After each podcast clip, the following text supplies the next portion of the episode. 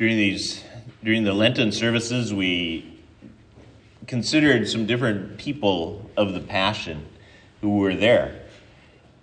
But tonight we're going to be thinking about somebody who you would have expected to be there and who wasn't there.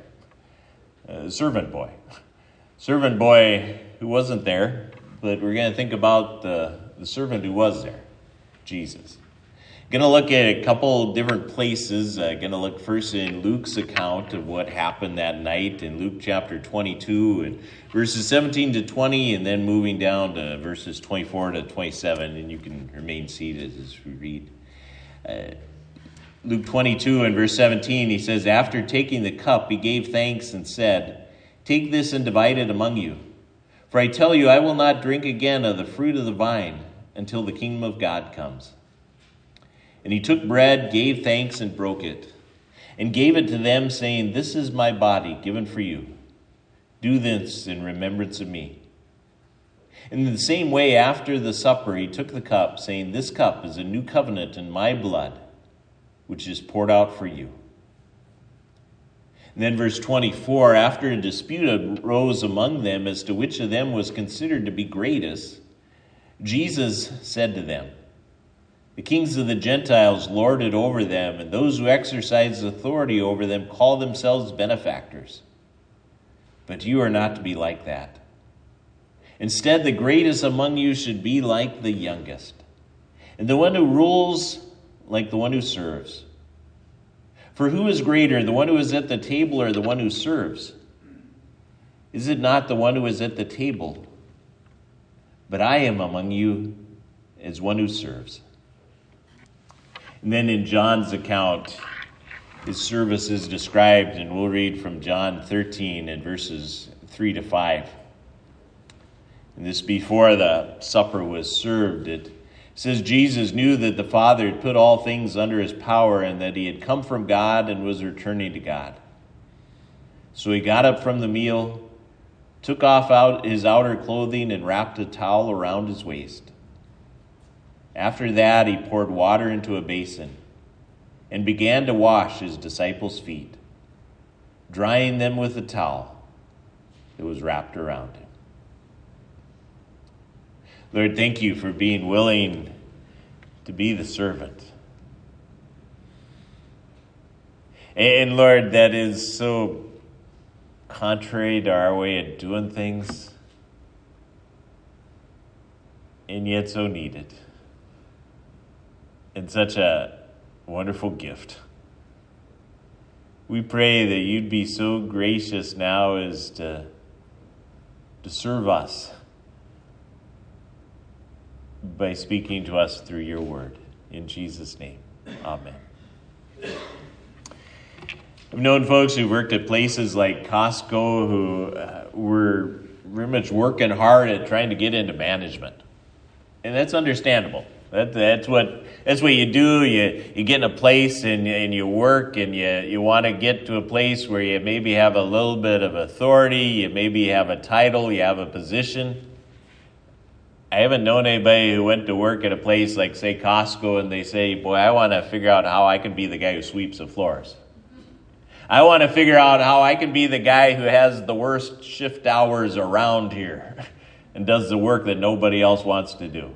No, that's that's not how human nature and ambition works. Ambition is we want higher position, we want a little more power, we want to be giving orders. We don't aspire to be the servant.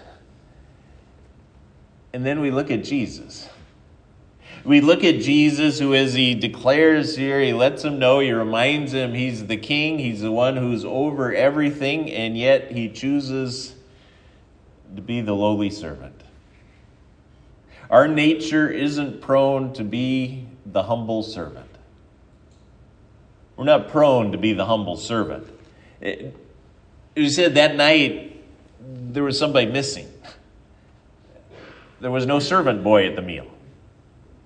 There, there's nobody there to, to wash the feet as they came in. And it was something that often at, at special meals, they, they'd hire some kid to come, and before everybody would have the meal, they'd wash their feet because they'd been walking in sandals on dirt roads and and so they'd have some boy come in and, and wash feet and and you wonder almost if the disciples as the meal starts out they realize oh we, nobody got the the servant boy, and and maybe Peter tells Andrew, I thought you were going to do that. And John and James are arguing, no, it was your job. And no, it's your job. And they were having some issue about who was supposed to get the boy.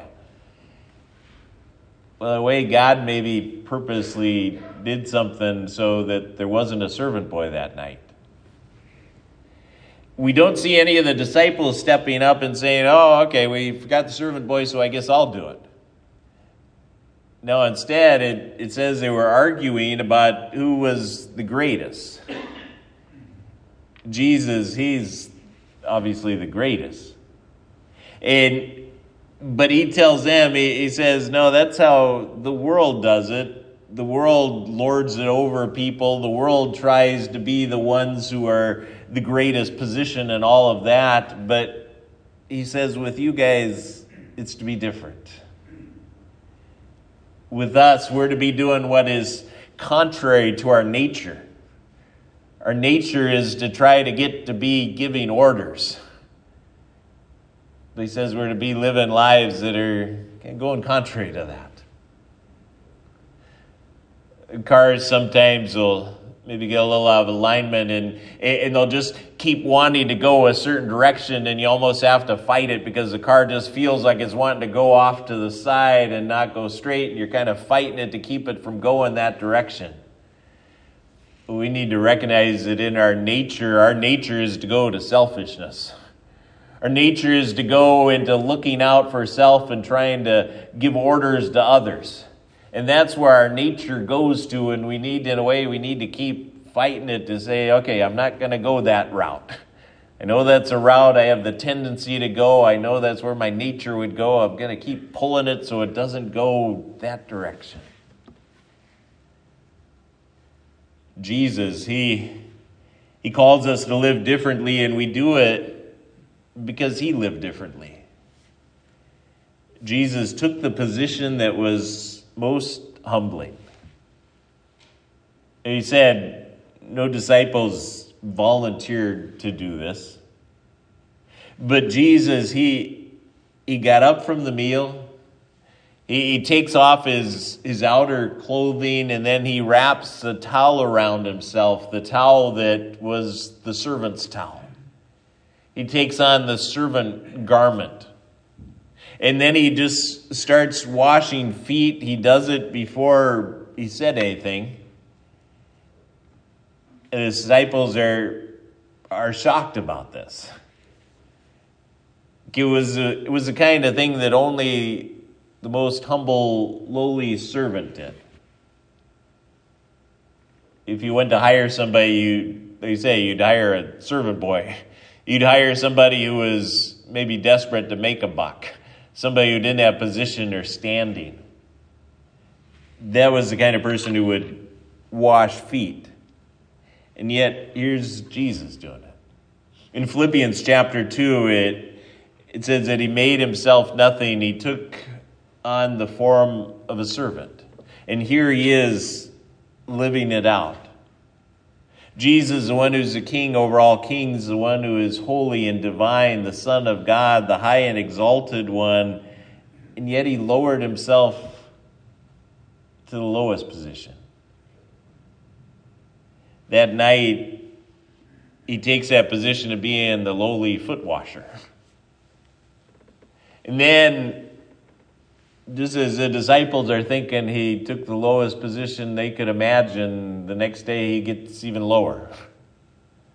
The next day he becomes one who is mocked, one who is spit upon, one who is whipped, one who is treated as the worst of criminals, and one who was nailed to a cross, hanging totally naked in front of the crowd in Isaiah 53, as we read it, it says he was despised and we esteemed him not. Jesus chose that position. Imagine chairman of the Joint Chief of Staffs of the United States military, the highest position there is in the U.S. military. Imagine him volunteering to dig latrines. Not happening. and yet, what the King of Kings did for us is far more dramatic, far more amazing. Jesus takes a position of the humble servant, and Jesus is among us as one who serves. As the disciples argue about who's the greater than Jesus. He he tells them who is greater, the one who's at the table or the one who serves? Is it not the one who's at the table? And he, he's saying basically that's you know the world, the way the world does things. Yeah, that's how it is. The the world thinks uh, the one at the table is greater. That's who the world exalts. But then Jesus says, "But I am among you as one who serves." He's in our midst as one who serves. And even now, He is here as one who serves. He is here as one who cares for our needs. He's here as one who looks out for what's best for us. He's among us, He's with us as a servant. He's a servant who is present, the servant who is near. In Luke 12, in verse 37, it, it, Jesus talks about one's coming in for a meal, and then he, he says, The master over the table, and he's talking about the second coming and himself, and he says, The master dresses himself to serve. Jesus is a master, and yet he dresses himself to serve. And we come to God's table is night tonight, and, we come in the one who deserves to be the head of the table, dresses himself to serve, and he's among us as one who serves. You said, dinners then, and dinners today too. Often you go to some special place for some special dinner. There's often somebody who's who's there and they're they're serving and they're they're maybe kind of watching when does when do the water cups need to be refilled? Does somebody need something? Do we need to clean up? Do we need to uh, take care of their needs? Is something missing? And there's somebody who's kind of watching and, and serving. The king of kings is willing to do that for us Jesus is among us as one who serves, one who's watching and seeing what we need, seeing what's going on in our life, seeing when there's a struggle and there's a problem, when we're in need of protection, we're in need of direction, need of encouragement. Jesus is among us as one who serves. And Jesus served by giving his life.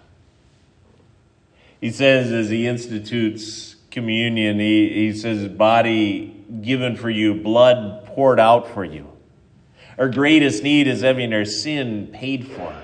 And Jesus serves by giving his body and his blood. In Matthew 20 and verse 28, Jesus said that he didn't come to be served, but to serve, and to give his life as a ransom for many. A ransom meaning he, he gave his life to pay the price for our freedom, to pay that ransom price so that we could be set free from our sin. We think if we give somebody a little bit of our time, that's pretty good. we think if we give somebody a bit of our effort, that's good. If we give some of our resources, that's good. And I've had people give me some very generous, kind things. But there's still one gift that tops them all Jesus gave his life. Jesus gave his life for me, and he gave his life for you. There's no gift that matches that. In John 10, verse 11, Jesus describes himself as a good shepherd. And he says, A good shepherd lays down his life for his sheep. A good shepherd doesn't just think about what the sheep ought to do for him. No good shepherd looks after the needs of his sheep.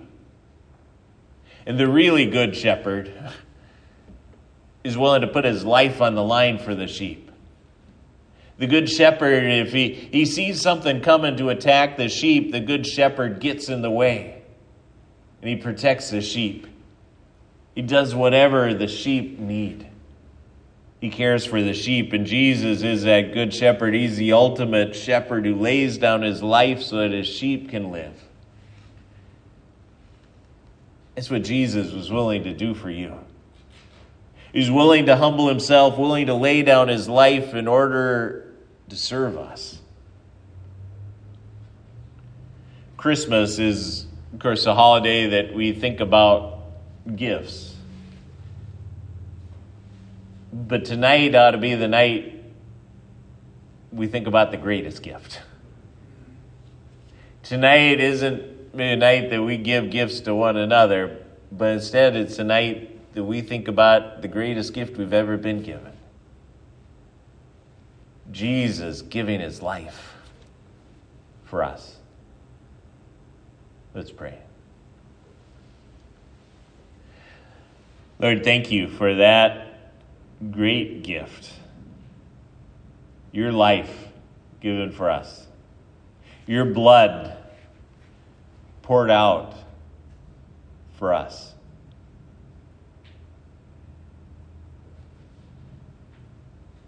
There, there's other gifts that we've received that are nice. But there's no gift that matches that one. Thank you for being the servant. Thank you for still being among us as one who serves. In Jesus' name. Jesus instituted Holy Communion on that night, and, and we're going to receive it uh, tonight. But before we do, let's sing uh, another hymn that speaks about the cross, uh, number 63, When I Survey the Wondrous Cross.